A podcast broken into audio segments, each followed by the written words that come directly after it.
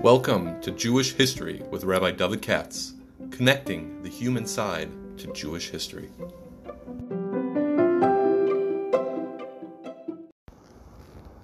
For sponsorship opportunities or to support this podcast, please visit our donate page at www.support.rabbidavidkatz.com. Hi, it's Chol Moed still. It's Thursday, and I want to do the Tefillah podcast now, which as always is sponsored by Mishpachas Stefanski. Today, since it's Chol Moed, I want to do something in connection with Sukkot. And what came to my mind is the essential part of davening is the Nanuim, and I'll give you my spin on it. The shaking of the lulav in all the directions is already in the Mishnah, as you know. Not necessarily in that exact way, but the basic idea of the Nanea. And the way we do it now is in all the directions. And I'm sure out there I've seen in my lifetime different, every rabbi put his spin on it, so I'm going to put mine. And to cut right to the chase, is very interesting because the gesture of throwing the lulav around is, of course, one that among... As soon as I said that, yes, I stopped for a second. I reminded myself I just pulled out the famous poem from the 16th century Rome by Yosef Tsarfati, who was the doctor of the Jewish community in Rome in the early 1500s. And he has, in the Renaissance, they're into being witty. And he has this famous poem about davening in a small shul, and everybody's poking the lulav in all the different directions. It's called Shir al Moshe Mafchida Kehila Ben Anano Lulava Bebeis HaTfilah. A poem about Moshe who terrifies the Kehillah when he shakes the lulav Beveis HaTfilah. Beseis Moshe Belulavo Tchila Liotro. When Moshe shakes his lulav, right? Tehila Liotro as a Tehillah to his creator. No Ma'on Beis HaTfilah. The whole shul shakes. It could mean all the people. Kimat Kol Shemotza L'Sheshet Tzedada B'chari Haras B'Sila. And anybody who's standing within the six directions that you poke the lulav in is already Haras Basil. He's crushing and killing them. So when he does not know him, this guy covers up his eyes not to get poked. And this guy covers up his heart, his stomach. She'll get whacked there. And then another guy gets ready to run away when he starts whacking the Hoshanis. This guy is basically, every time he does the Nanuim, it's a mitzvah b'avera because he kills somebody. What God commanded was netilas ulav, v'lo romach l'havel chib, but not to turn it into a spear to terrify everybody. Now that's a cute little Italian, with a couplet or something. But on the other hand, Chazal, you find in the Chazal also the idea that it's like a spear. So, because it looks like it, and the Don Notzach and all that sort of thing, against the Yetzer Hara. So what exactly is going on? So it's just very interesting to me that it seems to me that when you push, at least the way I do it, which is, you do three times each direction, so it's like stabbing, it gives the impression to me that you're like saying, save me Hashem, from troubles in all these different directions. And it's very interesting when you think about it. So, for example, if you say, save me when I poke to the right, the Dudananum to the right, you have to be saved from the tsaras on the right. In our time, for the last couple of centuries, the right wing is what you call the right wing, the conservative, and so forth. Now, the right wing, throughout history, has always had its problems with the Jews, and even though the moderate right, was okay with the Jews and actually helped them. You think, I don't know, Ronald Reagan, something like that. But there's plenty of fascism and crazies on the hard right. And they're just waiting, I'm not telling you what you don't know. Everybody who's Jewish lives under perpetual threat from extreme right-wingers around the world. Because a major Zach on their agenda ever since Hitler, and even before, but ever since Hitler, is wipe out the Jews. That's just something, one of the things they're into. So if you're Jewish, you just live with the fact that there's always a potential, like a Pandora's box, that could be stirred up and could hit you from the right. I would even go farther. If you live today, you and I are, I don't think you see it yet, but you will, seeing the slow rise, once again, of the old right. And that's because, particularly in Europe, the liberalism has been not functional, not of use to the main populations. If they allowed all kind of Arabs and others to move and take over the countries, even though you're not allowed to even say it, if they're allowed to take over the countries, then the local people who benefited from classic liberalism ever since 1945 and the recovery of Europe, and they gained through classic liberal economics and liberal culture, a very high standard of living, is losing it because of this invasion, you might say, of people from a very different culture, very different set of values. And now they're having questions. Is Belgium or France going to be there anymore in 20 years, 30 years? You understand? Or will others take it over? And that can only, as far as I can see, that can only cause people who resent this and who wouldn't, the overwhelming majority would, it's going to turn to fascism. And the reason I say it is they're going to say like this: liberalism worked when it worked, but if liberalism means I also be in favor of unlimited immigration and all this other kind of stuff, if liberalism means I have to go and embrace this particular culture revolution and that particular culture revolution and the sexual thing and this thing and the other thing, then I'm going to go for something that I find functional for me, even though it's been associated in history with Hitlerism, with Nazism, with fascism, and all that kind of stuff, because I need something that'll keep Poland Polish, France French, Italy Italian, Italy, you know. And you saw the right-wing parties are gaining in all these kind of countries. The question is, how does it affect Klal Yisrael? The interesting thing is that right now, we're not the number one target, but we're always the number two target. I know that from history. And, you know, whatever the plans of the original founders, the dynamic that forms on this hard right, you know, super nationalistic, fascistic business is going to turn against Klal Yisrael. And so any thoughtful person these last 20, 30 years, if they do the Nanum and they say, shake to the right, and they say, save me from the potential dangers of the right, what you're really saying is, Rebbeinu Shalom, keep these things below simmer, you know, keep these things from exploding, you know, don't let it go to its full and final logical conclusion, because then Chas v'Chalila, we're going to have a revive of Nazism and things like that. And you see more and more of these entertainers, this other kind of junk, speaking positively of Hitler and all that gang.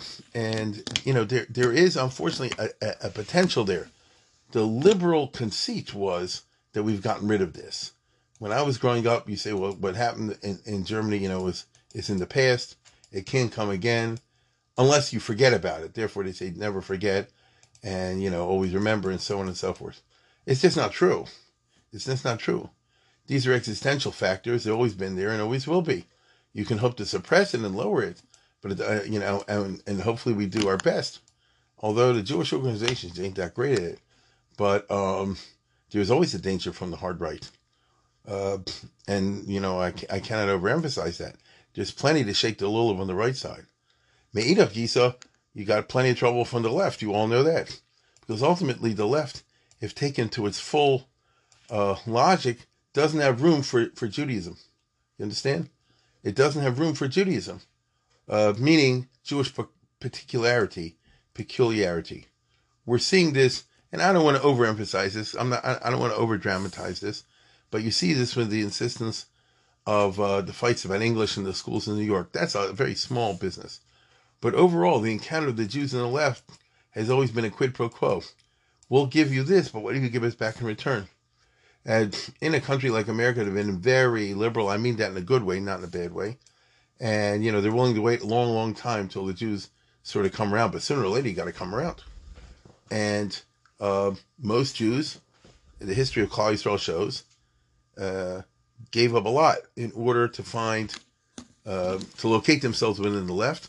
But ultimately, what it really means is if you're willing to lose your Jewish identity totally, and Kal V'chomer, if you're willing to intermarry and disappear that way, then they're in no trouble. They can live a full life and have a quiet death and get buried peacefully. But if not, then it breeds a huge resentment. And we see this more and more. And the culture generated by the left, and I don't want to use cliches here. I'm speaking seriously now. I'm not using in cliche terms. It's not one of those online sites. The culture left is one, there's a creeping expansionism. You have to get this in the textbooks, you have to get this in the school, then you have to be macabre this, then you have to macabre that. In recent years, last 20, 25 years, you see they always come with new terms, and then you got to get along with those terms, unless you want to be penalized in some fashion or another. So Yiddishkeit, and ultimately the Jews, are in great danger from the left. So it's totally understandable in this day and age, in my lifetime, when a person does the Na'anum and goes to the right and then goes to the left, what he's really saying is let me just stay here. I'm not bothering anybody who wants to be out there, and I'm not bothering anybody who wants to be in the other way, in the other direction. But leave me alone, okay? Or leave Klal Yisrael alone. And it ain't so pashut. That's why you have to daven for it. This is the prayers of an intelligent person who follows the news and the mega trends. That's really where the action is. The mega trends. In a very large and thoughtful way. You can see trouble coming down the road. On the other hand, it could be that the trouble won't happen. On the other hand, you don't want to be in a situation like Madame Pompadour, Opry Mother Deluge, like Louis XV. After me, it all falls apart. Nobody wants that. So what I'm trying to say is like this. Ein lo lishana l'vin shabashamayim. And that's what the Na'anum on the right and Na'anum on the left mean in our day and age. Now, a Makobel will say this is chesed, this is war, but I'm talking about just plain common sense, the culture in which most of us live, the international reality in which most of us live. Then, very interestingly, you have the dangers of front and back. The dangers of the front are indeed dangers of what we call the new culture, which could either be right or left.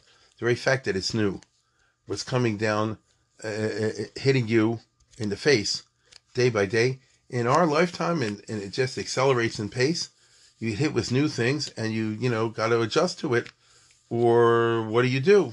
The firm world basically tries to hunker down and tries its best to draw barricades, and maybe in Israel you can do it, and maybe in a few other places. Generally speaking, it's very hard. What is called progress by the general society is not identical with an acceptance of traditional Judaism. What is called progress, usually, piggybacks off physical scientific progress. In other words, I don't think you can deny that if they invent a new kind of a car, or they invent a new kind of a phone, or something like this, which has greater utility, makes your life better or easier or something like that, you can't deny that this is moving forward. On the other hand, you can use all these things, and it can boomerang and turn against you. In other words, technology is kind of neutral, and you can use it l'tov, you can use it l'ra. And this again is an existential threat we face all the time with the new technologies that are coming down the road. Are they going to be used l'tov or l'ra? That's why you have all these organizations that are wrestling with the internet and the phones and all the other kind of stuff. I forget what they're called, but this is particularly true if you're a parent or a grandparent. And usually, in most cases, it doesn't work to simply just say no. Now in Eretz Yisrael, maybe. I say maybe, but I don't know what's going to be in a generation from now when the technology is going to reach such an intense level of sophistication and microization that it will be able to leapfrog the barriers, as they always say. And, a kid be able to walk around, you can't even tell if they got one of these chips that they put in their eyeball or something like that. I don't know, what's coming down the line.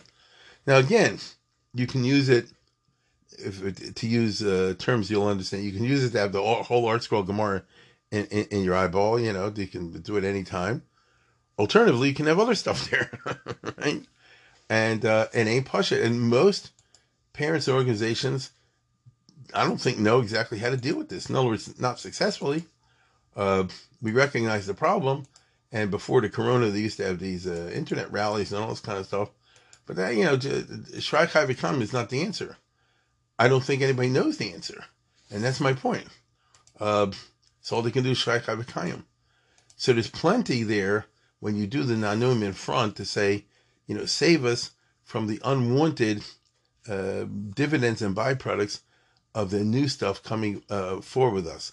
And one of the most, in our day and age, in modern society, modern Western society, the emphasis is always forward and not backwards. The fact that people did something in the past doesn't mean anything. The fact that people will do something in the future means a lot. And therefore, a lot of the old values, gender separation just comes to mind. You know, things like that are thrown out just because they're old. And new ideas, because they're new, are what do you call it? Are embraced. And like I say, some new ideas we can take and some new ideas you can't take.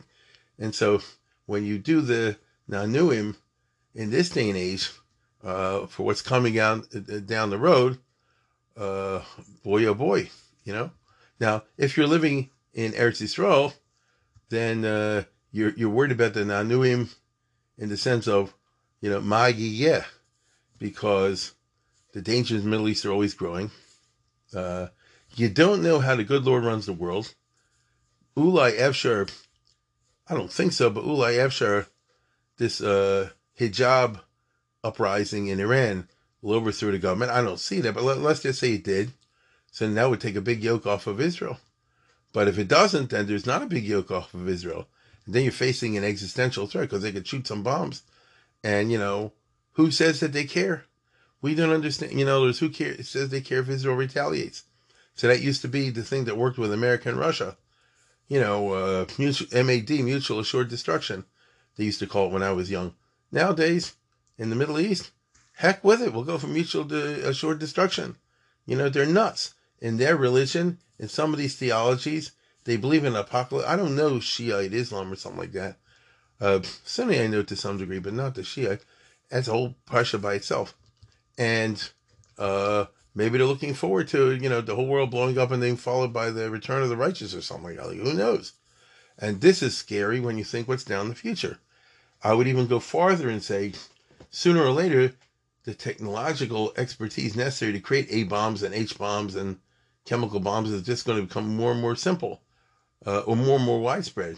And what is the plan of Klal Yisrael, the Medinat Yisrael, when you realize there are all these bad actors who want to wipe them out? That's what they dream about. That's their whole, they live for that. And so when you shake towards the future, I think, you know, you're saying, Rabbi Shalom, help us for what's coming down the road. Save us from some of these kind of businesses. It would be great if there would be a revolution that overturns the government in North Korea, and another revolution that overturned the government in Iran, and that would keep us, you know, safe for a few years at least, till the next nut comes along and starts to build it up. So you see how there's plenty to daven for. Then what's very interesting is you shake backwards, and that's the past. Many people are held down by their pasts. Somebody might have had a bad childhood. Somebody might have had some kind of mental situation in the past, emotional situation in the past, bullying, a bad marriage in the past. There's a lot of different stuff out there. And I've seen, and so have you, some people cause, let's say, for example, bad family situations, have allowed that to hold back their progress in life. It's very tragic when you see it. And usually they're not in the state of mind that they weren't hearing anybody call to their attention, which I do understand because of the pain involved. But it becomes, who is like Roosevelt said, you know, the only thing you have to fear is fear itself, nameless, unreasoning terror which converts needed efforts to advance and to retreat. I don't know if I'm talking about fear over here, but I'm talking about scars of the past. One of the most effective tools of the Yetzirah, Rosh Hashanah Yom Kippur time, is who you fooling? At this age, you're going to change. You know it's not going to happen. Or you can't live without this. Or you can't start to do that. And the past can really drag you down. Now, when the past is a good thing, you don't want to point a little about it. But when the past is a bad thing, you say, keep the bad associations of the past away from me. Do not let it prevent me from moving forward as I need to move forward. So you have to watch out for the dangers that lie forward, right? What can come down the road as you drive forward, but you also have to worry about the negative effects of all the past junk that we've had. A lot of the problems we have in modern Jewry today have to do with the past of the last 200 years, when I've said a million times, when the Jewish polity fractionated, and, you know, how you today, I mean, it's not going to happen. How are you today going to get together, once again, the from and not from, the Orthodox, conservative, reform? Because it's not possible. I don't think it's possible. And so we live with every one of us carries an extra 1,000 pounds because of the burdens of the past. Or look at the Haredim in Israel. Theoretically, it should be possible for them to get along with the non-frum and work something out. I'm very serious about this, you know. That's a whole speech by itself, but it is possible, at least currently with the Chiloni crowd today, for the most part, the relation could be a lot better. But no, I remember what happened when Israel became a state, and I remember what we did to the Yemenites, and I remember this, and they remember that, and the past lies over us like a heavy burden that has to be borne and prevents necessary moves by leaders of different parts to so to speak, get past the past and build on a better present and a better future. The past is pretty scary, and when you point a little backwards and you say, protect me against the past, it's taka there. And it's also true on an individual level. A lot of people have individual things in his life and her life that really hang on them in the past. Maybe they did something really bad. Maybe did a big sin. I don't know. Whatever the case is, you can't let that, drag you down and prevent you from moving ahead in your Torah mitzvahs. This was, I think, like the main message, or one of the main messages of Baal Shem Tov. That's why the Hasidus movement took off the way it did in the beginning. Then you have upstairs and downstairs. You shake the love up and you shake the love down. Shake the love up, as I understand it, has to do with the higher matters, which is intellectuality. The Orthodox Judaism, the Haredi Judaism, doesn't really have answers for the intellectual challenges of modernity. We're just waiting for modernity to run out.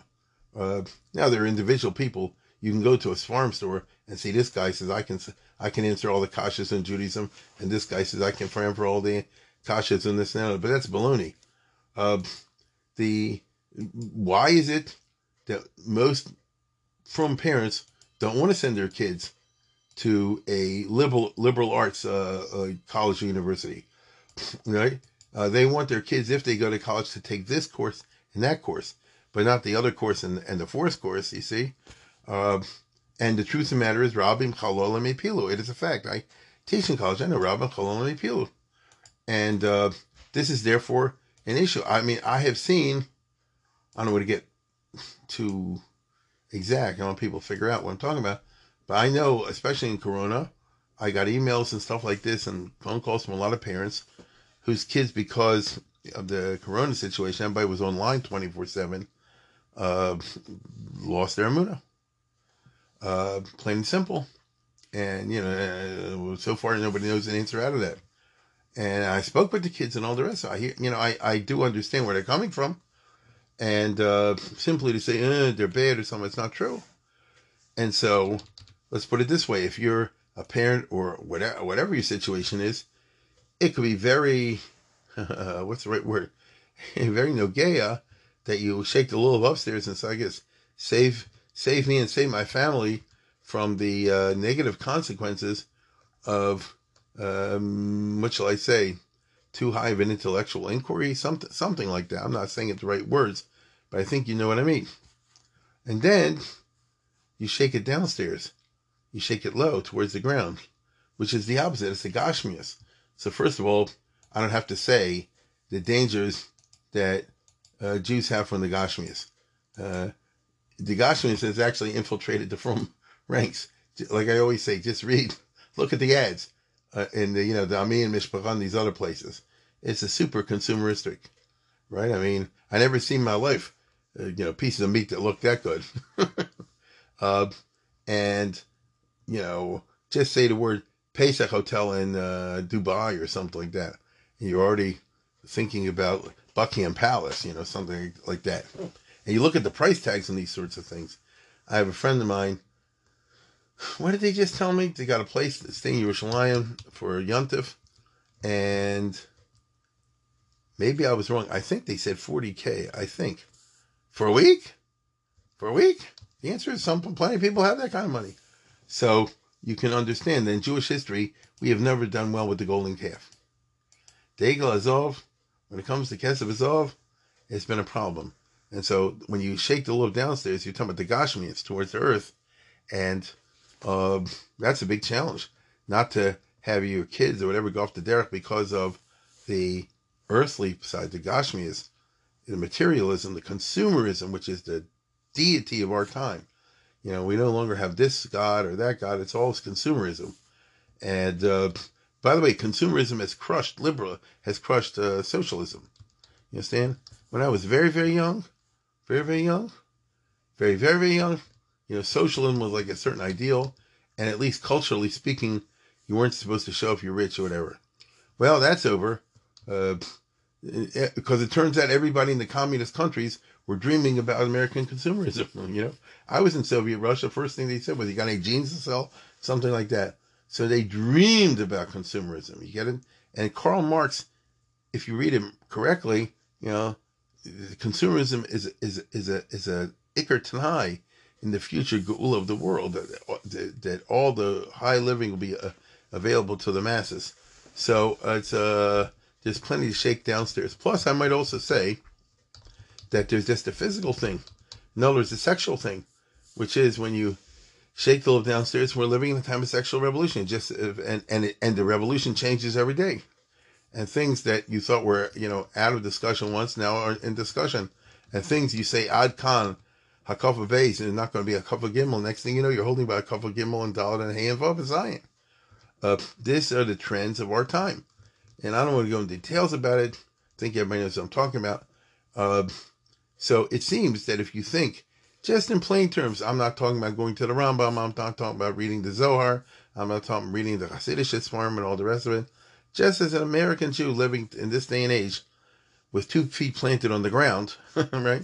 Was just living, you know, with my eyes open, when you see that we say that there's dangers to the right, to the left, in front of us and back of us, and above and below, I think it's Pashut Pshat.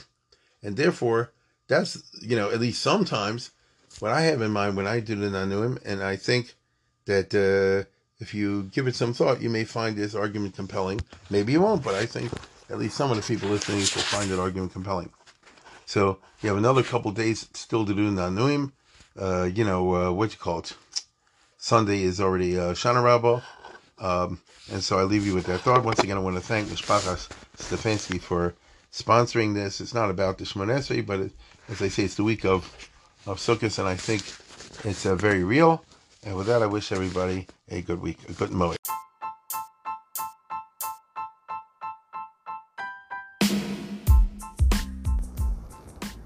For sponsorship opportunities or to support this podcast, please visit our donate page at www.support.rabbidavidkatz.com.